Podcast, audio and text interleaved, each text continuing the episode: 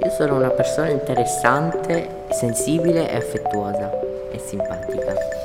Mi piace molto la pasta con le lenticchie e la pizza. Eh, detesto quando le persone non mi considerano, anche se a volte parlo.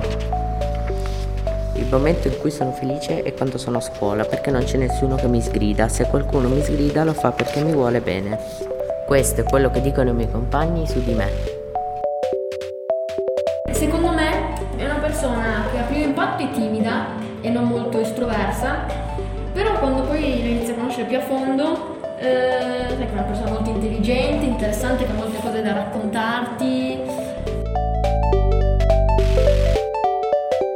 Il suo sport preferito, quello che vorrebbe fare è il nuoto, eh, la sua passione è fare le rime, ha fatto tanti viaggi ma la sua città preferita è Milano e gli piace andare in bici.